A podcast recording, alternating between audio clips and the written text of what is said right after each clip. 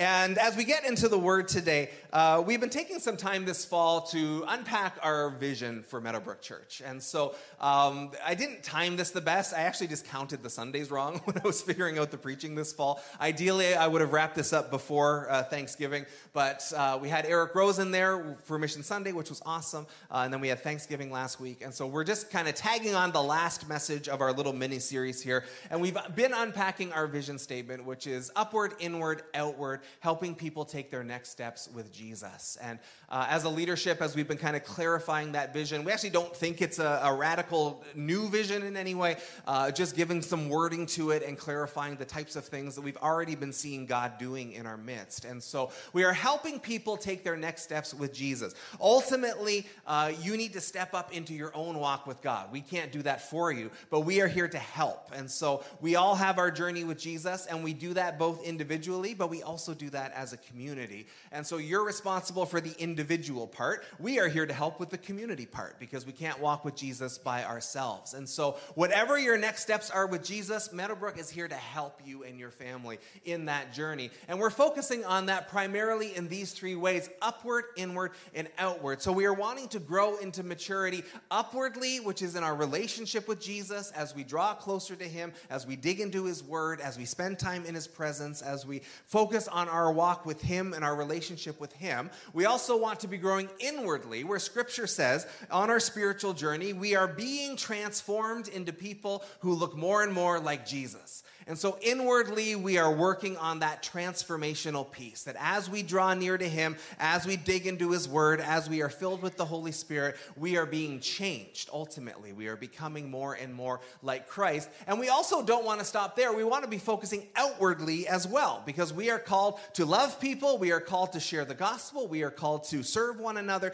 we are called to look outward in lots of different ways. And so we, we see these three things as kind of like three uh, legs on a stool, that they are all needed and they are all connected and they all work together. As we draw closer to the Lord, He does His work inwardly in us. That should motivate us to greater love for others, which as we love others well, that also draws us closer to the Lord. And as we love others well, we are also changed by others. So these are all interconnected together. And we want to be focusing on so, where are we going next then in these areas? What's next in my walk with Jesus? What's next in my journey of transformation? What's next in how I am loving others and engaging in the world around me? And so we don't have to have the whole picture figured out. That can be overwhelming. Our goal is to be like Jesus, to be perfect ultimately. And if I were just to say, go out this week and be perfect, guys, that would be a lot to swallow.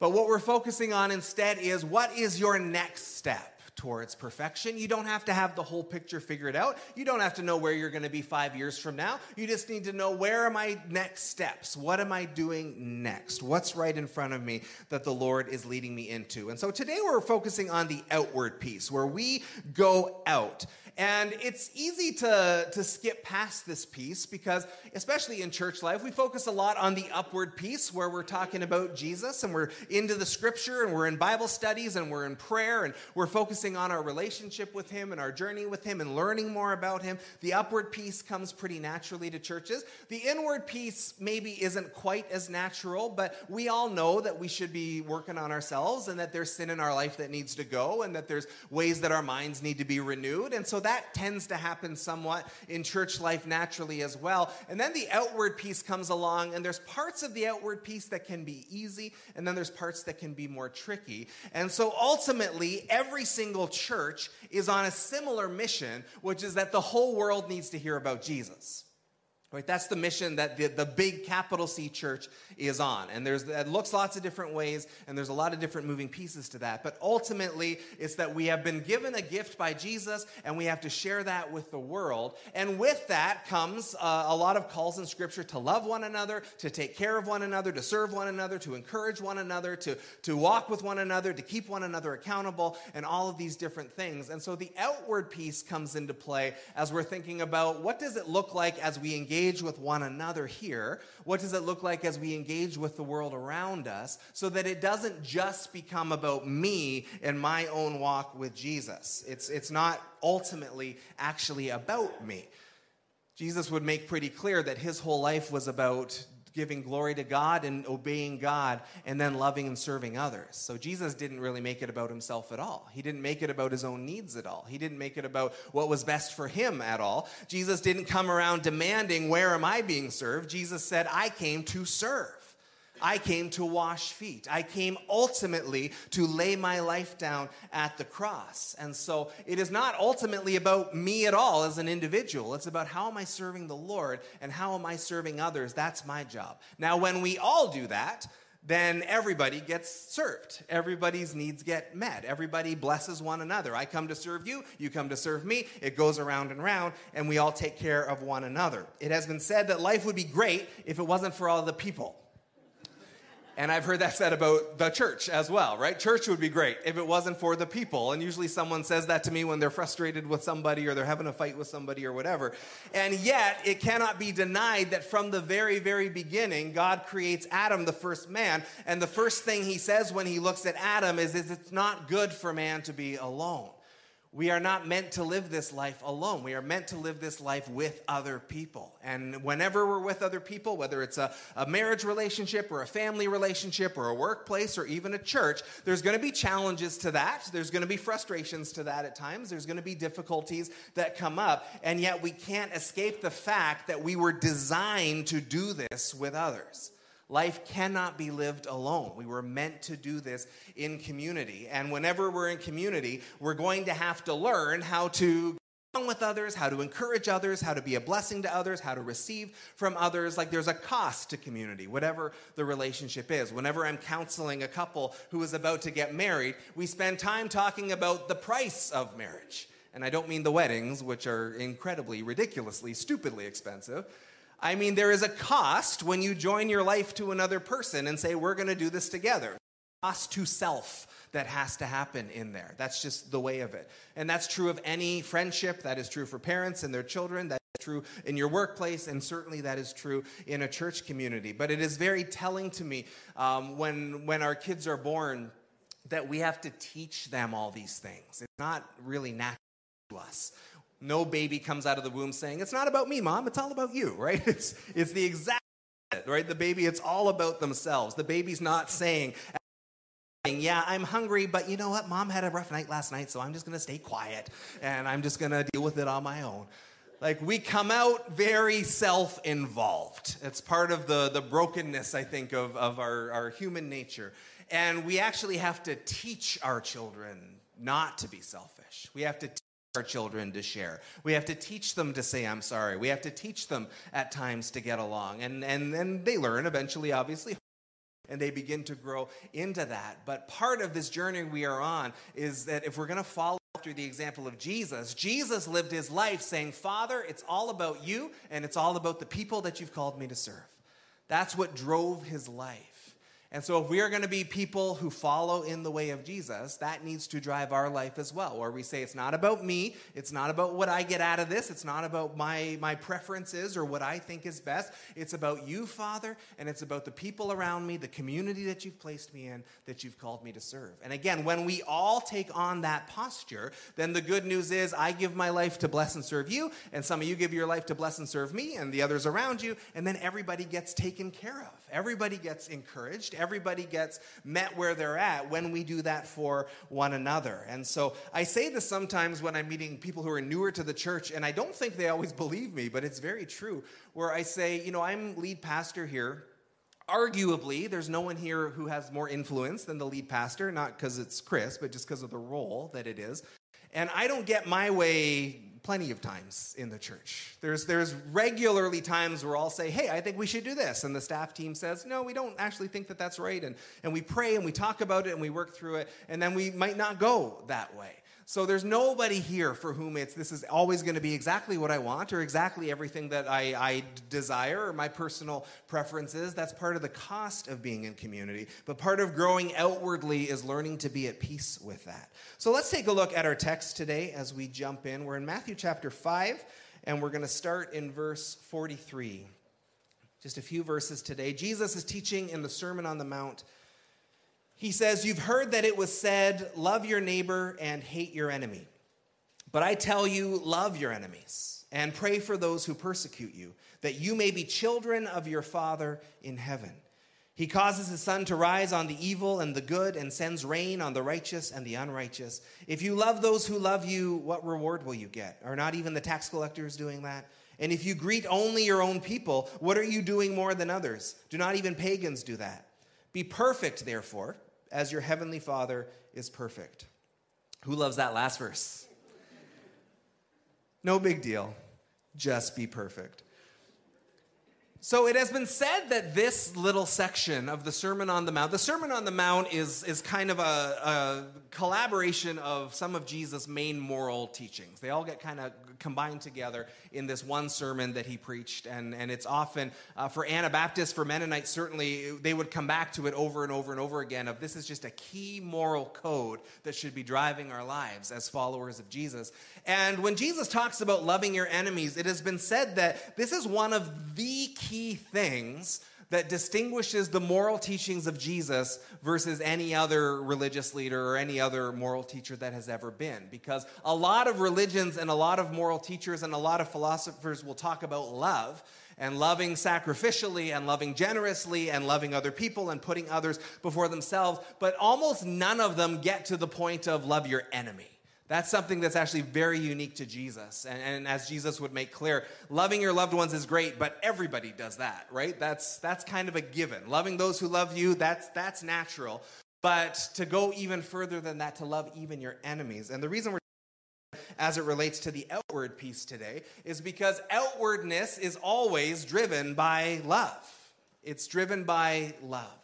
And if Jesus says, yes, love your neighbor, and yes, love your enemy, obviously that means basically love everybody, right? Your neighbor, your enemy, and everybody in between. Your life is to be driven by love. And again, that's what Jesus' life was driven by love and obedience to the Father, and then love and care and concern for the people that God had called him to. So anything outward focused is going to be driven by that love. So starts off verse 43 you've heard that it was said love your neighbor and hate your enemy. This is a bit of a formula that jesus has been doing throughout the sermon on the mount as he's unpacking some of his teaching. So he says you've heard that it was said uh, do not kill but i tell you do not even hate your neighbor. You've heard that it was said, do not commit adultery, but I tell you, don't even lust in your heart. And so he's setting it up to say, here's what the law says, or here's what the Old Testament says. And yet, I'm actually going to unpack that even further for you and take it even deeper. So you've heard that it was said, love your neighbor and hate your enemy. The Old Testament verse that he's referring to is Leviticus 19 18, part of the law, which says, do not seek revenge or bear a grudge against anyone amongst your people but love your neighbor as yourself. I am the Lord. So the law said, love your neighbor. There's nowhere clearly in the Old Testament that says hate your enemy. There's no passage that says that specifically.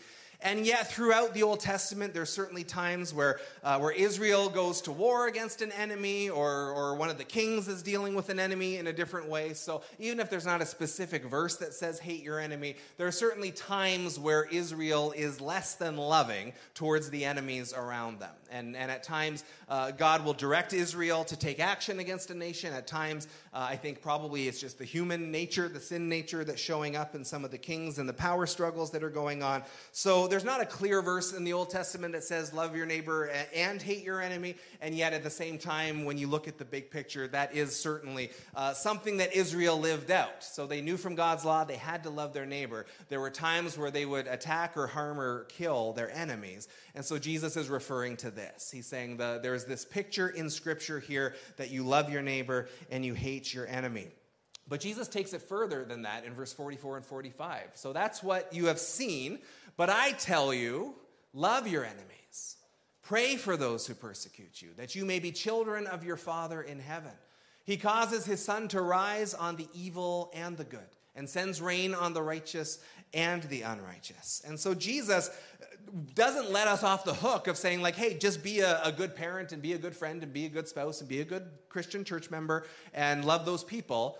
He says, We're going way further than that. Love your enemies. Now, some of you are sitting here going, I don't have any enemies. I'm just so likable and everyone just loves me so much that I just, I've never really had that problem. And I go, Ah, oh, you cocky little thing, you.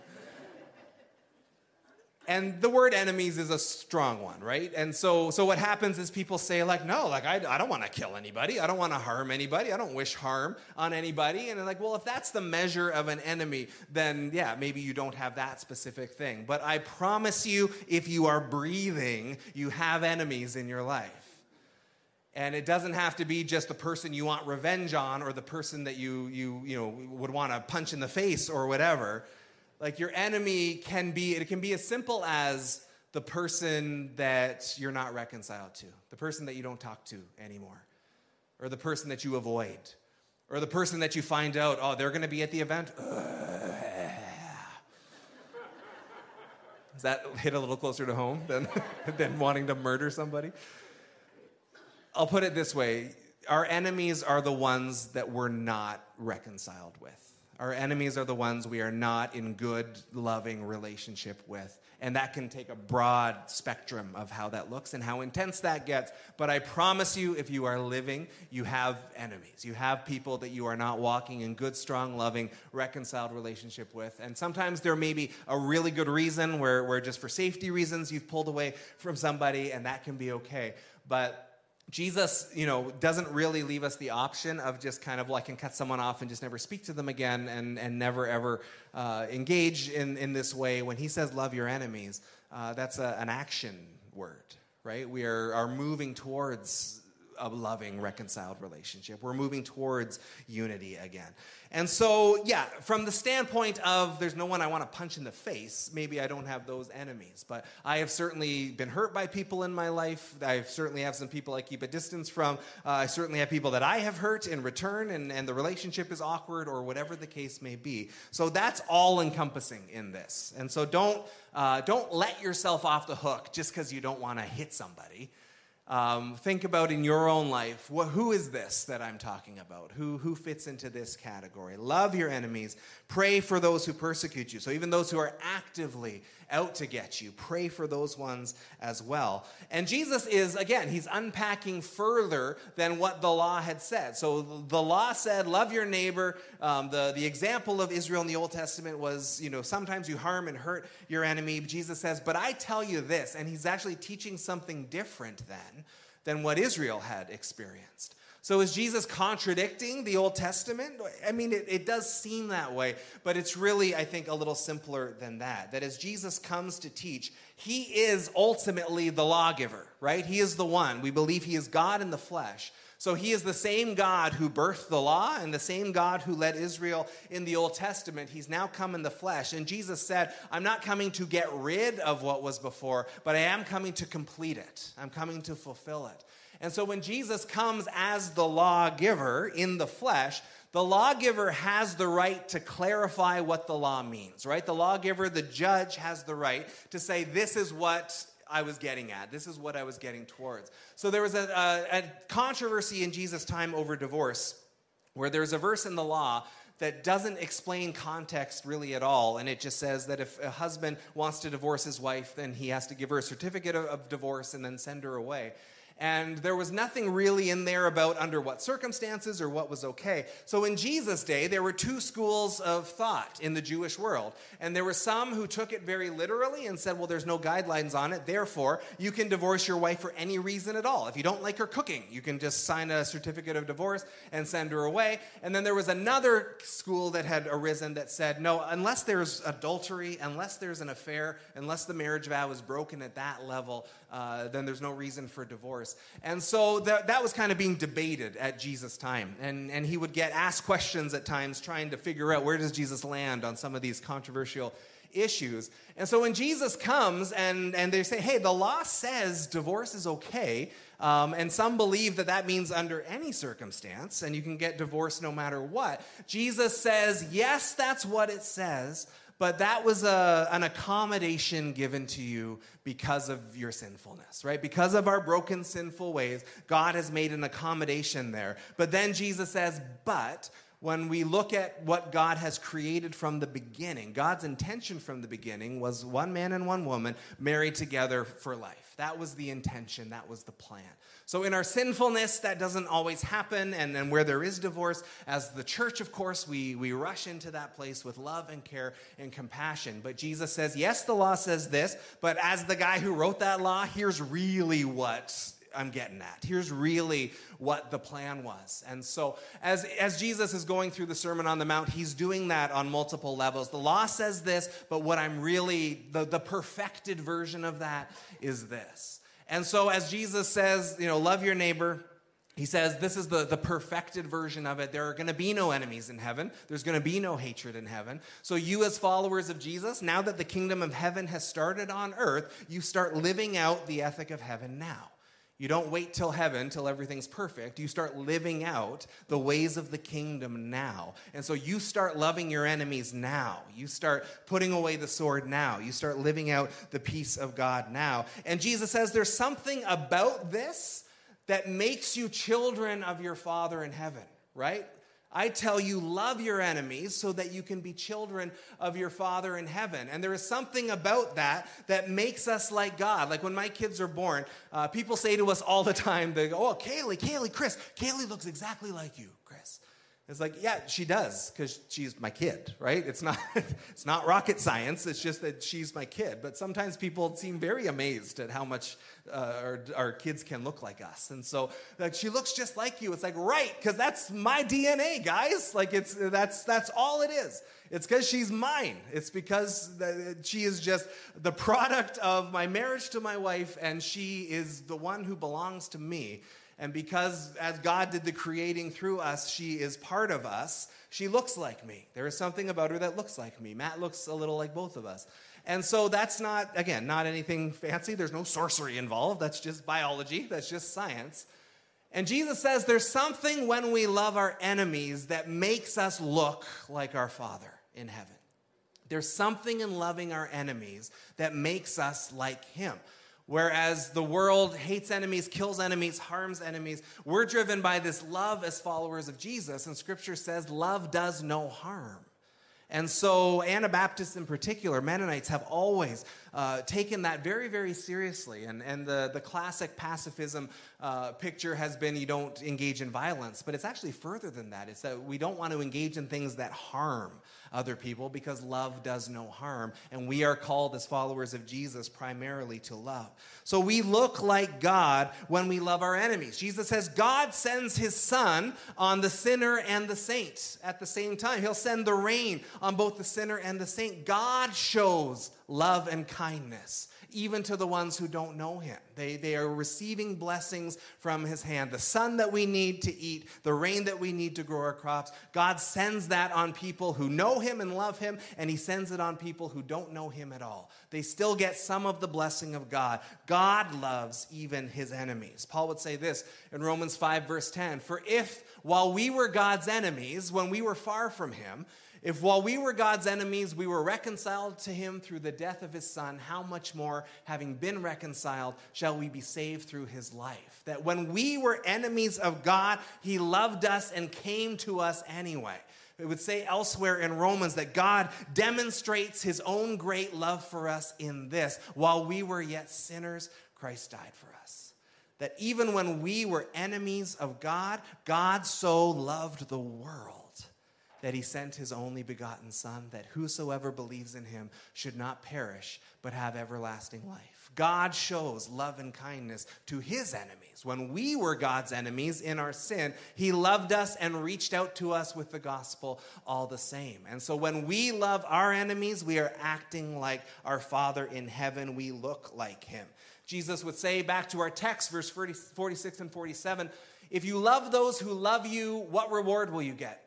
Are not even the tax collectors doing that? The sinners. These tax collectors were viewed as traitors who had turned against the Jewish people and partnered with the Roman oppressors. The tax collectors love those who love them. If you greet only your own people, what are you doing more than others? Do not even the pagans do that? So Jesus says, no extra credit for loving the ones in your circle, no extra credit for faithfulness to your group. If you greet only your own people, like, like everybody does that. Even the pagans do that. Even the idol worshippers who worship other gods will be kind to people in their circle. They will love their family. If uh, we have people in our family who are, you know, hardcore atheists and they still love their kids, and they still love their spouse. So, loving those who love you is not a mark of maturity. You can't be mature without it. But Jesus says we're going even further than that.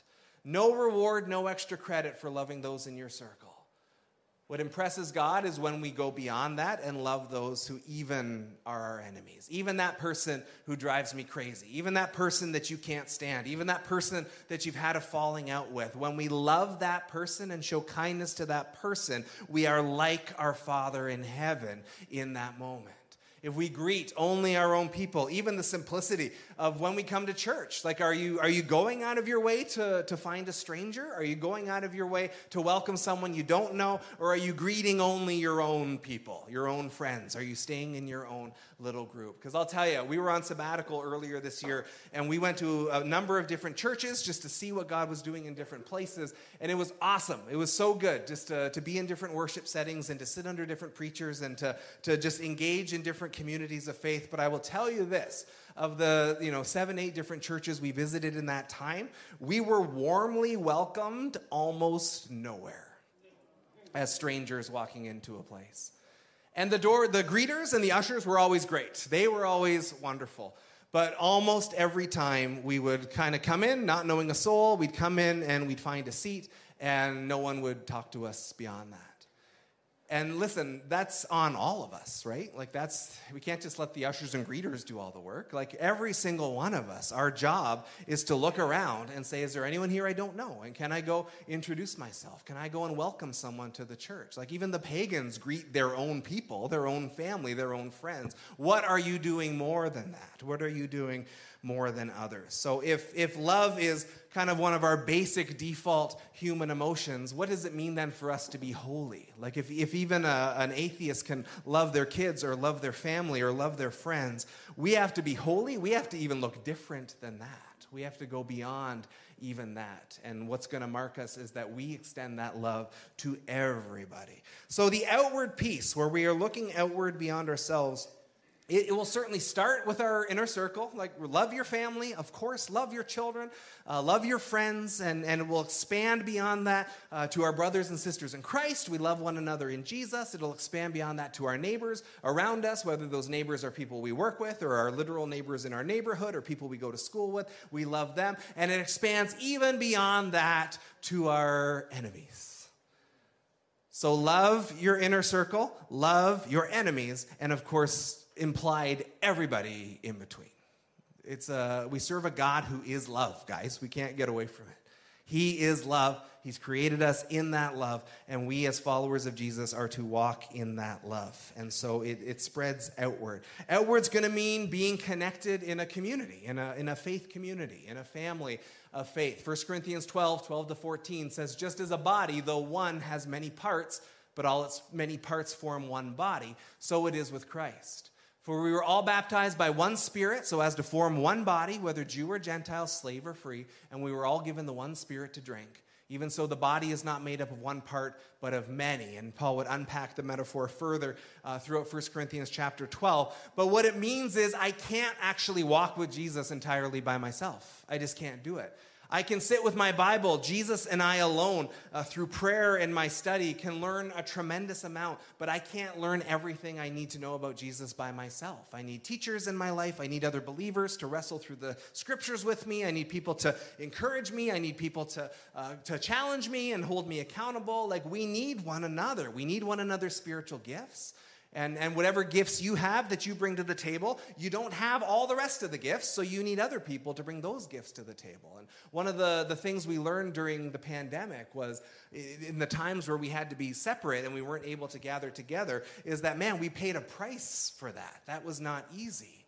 And hopefully that made us appreciate the gathering that we have and the times that we can connect. But, um, but I know the, the struggle of it and what churches are struggling with and denominations are struggling with coming out of it is um, you know, we learned that okay, well, you can you can get great teaching online. You don't have to show up in a building on a Sunday morning. And right now, probably literally every church on earth you could listen to if you wanted to. And there is teaching out there, and it's all great. Uh, I shouldn't say it's all great, but a lot of it is great. And and you can listen to whatever you want, and you can listen to whatever worship you want. And and so there's this world that opened up uh, of access to information, and and a lot of that I think is is great. And and I can listen to different teachers, and I can get different perspective and I can experience different worship, and that can be cool. But what that can't do, what I can never do with me and YouTube alone, is worship in community with brothers and sisters in Christ who are walking with me, who are discerning what is the Spirit saying to us right here, right now. And that is important. Because I listen to lots of teaching, lots of podcasts, and, and the teaching itself is wonderful, but I don't know who that teacher is. He's not speaking into my life. He's not encouraging me in my faith journey. And I'm not a part of that church family where I have people to rally around me when I'm going through a hard time or, or call me out if I'm wandering off track or, or love me through a crisis. Like, we need that community, this body part uh, metaphor that Paul uses, where every single one of us is connected to a family. And that I can't do at home on the internet by myself. I just, I can't. I can get the teaching part, and that can be good, but I don't have the community. And we learned during COVID, man, when we lose that community, we really lose something in our walk with Jesus. We need one another.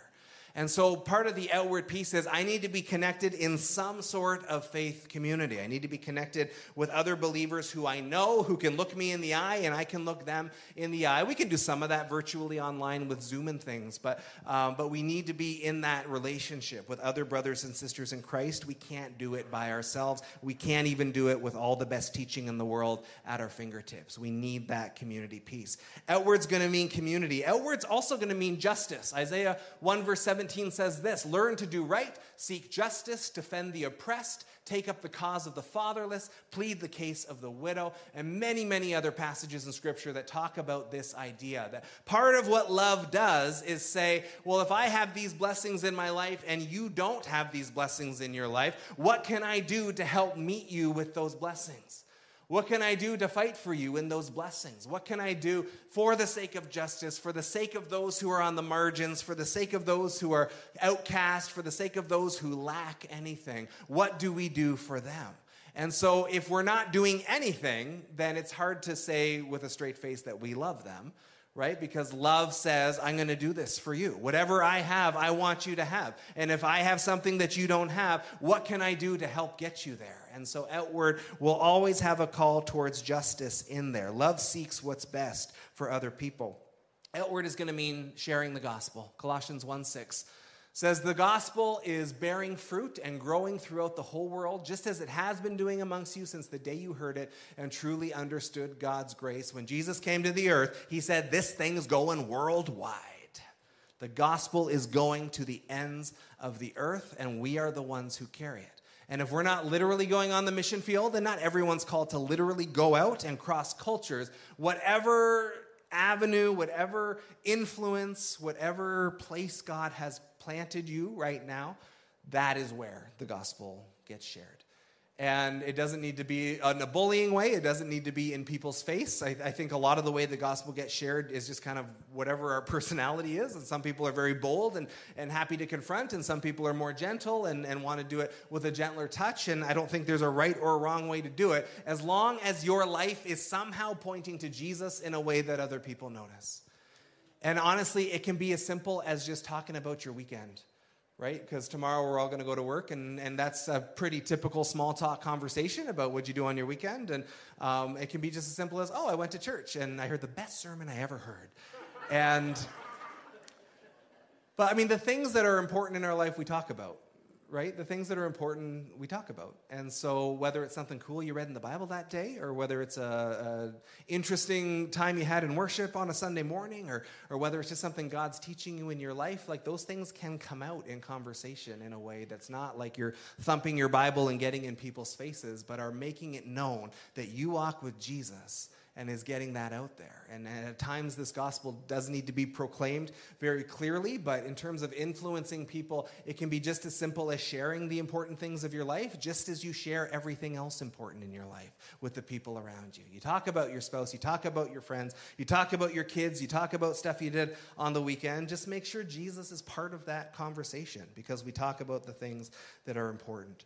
So, in the outward piece, uh, there's community, there's justice, there is sharing the gospel. It's going to look, here's just a few examples, the types of things that the outward piece will be looking at. It's going to look like expressing love, uh, either verbally or practically. It's going to look like living generously, where we understand my money is not my own, it belongs to the Lord, and, and He has called me to sow it. It's going to look at like reconciling relationships where they're broken, helping others to reconcile relationships as well. It's going to look like active peacemaking, not just um, in the, the literal sense of war, but just where can I sow peace wherever I'm at. If I'm in a tense situation at work, where can I be a force for God's peace? That sort of thing. It's going to look like living sacrificially, understanding that Jesus' life took him ultimately to the cross. He has called us to follow in his footsteps. And so, how can I live sacrificially for other people, not making it about myself? Where can I be serving others? And that can, of course, be in a church family, that can be in your community, that can be in your workplace, whatever that looks like. It's going to mean walking in a spiritual community. It's going to look like seeking justice. It's going to look like sharing Jesus. It may look like other things as well. But when we're talking about the outward piece, this is the type of thing that we are talking about. Jesus wraps up his message with the, the wonderfully unintimidating phrase, be perfect, therefore as your heavenly Father is perfect. Verse 48. Come on up, worship team. We're just about done. But when we talk about the spiritual journey, when we talk about upward, inward, outward, when we talk about uh, you know what it means to follow after Jesus, this is actually a, a decent kind of summary statement because I know Jesus is perfect, and I know His way is perfect, I know His word is perfect, I know I'm not perfect. I know I'm far from perfect. And uh, no, Chris, you're wrong. No, no, seriously, guys, I'm not. I'm not perfect. And yet, this journey we are on is how do I more and more lean into his perfection? How do I more and more live out his perfection that he calls us to? How do I more and more walk in the perfection of Scripture that Scripture calls me to? Understanding that it's a lifelong journey, understanding that I don't think we ever arrive until we get to heaven. But while I'm here on earth, while I am in this journey of transformation, while I am walking after Jesus, how do I more and more lean into and live into the perfection that he's called me to? And how do we support one another in that? How do we encourage one another in that? How do we help one another along the way as a church family? Our God in heaven is undeniably an outward looking and, and he doesn't ignore himself, and he is glorifying himself, and he is calling people to himself. He's not laying down any of his sovereignty or any of his glory in anything that he does. And yet, God saw us in our sin, and he saw us in our struggle, and he was not pleased to leave us there. God saw us in our sinfulness and our brokenness, and outwardly said, I am sending my son to solve this problem. I am sending my son ultimately to go to the cross God didn't just stay in himself, and he could have done that. As God, he can do whatever he wanted. But as he created us, and as we turned away, and as we struggled, God was pleased to look upon us and say, I so love this world that I am sending my only son to come and save this world. Our God is an outward focused God. He is not all about himself. He glorifies himself and yet loves us. And when scripture says God is love, that's what it's getting at. That love is always outward focused. And so God loved us enough to send Jesus to us. If we are going to be followers of Jesus, then that's going to call us to do the same to live outwardly, to live generously, to live sacrificially, just as He did.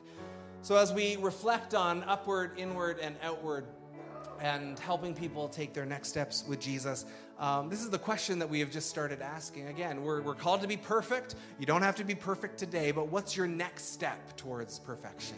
What's your next step in your spiritual journey with Jesus? Today, we're focusing specifically on that outward piece. So, here's just a few suggestions. There are things beyond this list, but here's just a few things to think about in terms of what's your next step. And you don't have to do all of them, but what's your next step? Maybe it's taking a step to reconcile a relationship, something that's been awkward, something that's been broken broken. Maybe it's showing kindness to an enemy. And then, however, we're defining enemy, maybe there's just a practical way to show some love to that person who hurt you, or, or that person that's wronged you, or that person who's angry with you, or who you're angry with. Maybe it's showing practical help to someone in need. Maybe it's just coming alongside someone with just a very practical show of love and support. Maybe it's finding a place to sow your money and living generously in that way. Maybe it's serving somebody with a, a, spiritual gift, with a practical gift, with some help. Maybe it's helping someone less fortunate. Maybe it's advocating for someone less privileged than you are. Maybe it's re engaging with your spiritual community. Maybe it's talking about Jesus with someone this week. Again, I think the list could go on and on and on, but there's just a few ideas just to get you thinking. So we will ask you this question as we've been closing off our services, which is simply what is your next step? What's your next step in this area? Maybe it's something on that list, maybe it's something beyond that list. But for a moment, I'm going to ask you just to close your eyes and bow your heads for a moment. Uh, we believe that God speaks through His Word. We believe that God speaks through His Spirit. His Spirit will never contradict His Word, but we're trying to give room where we can hear from the Spirit, even as we sit in the teaching of the Word. So close your eyes with me, just so it can be a, a private moment for everybody. And we're just asking the question, Lord, what is my next step in this area? What is something I can do, perhaps even today or perhaps even this week, to take a step into obedience to you? So, Holy Spirit, we're just going to ask you in this moment, just clear our mind, Lord. Just silence the clutter, silence the, the swirl of thoughts, silence the distractions in Jesus' name. Lord, just, just make this a holy moment as we set aside this moment for you. And I pray, Holy Spirit, for every person here, just bring to mind now a next step that you are calling them to.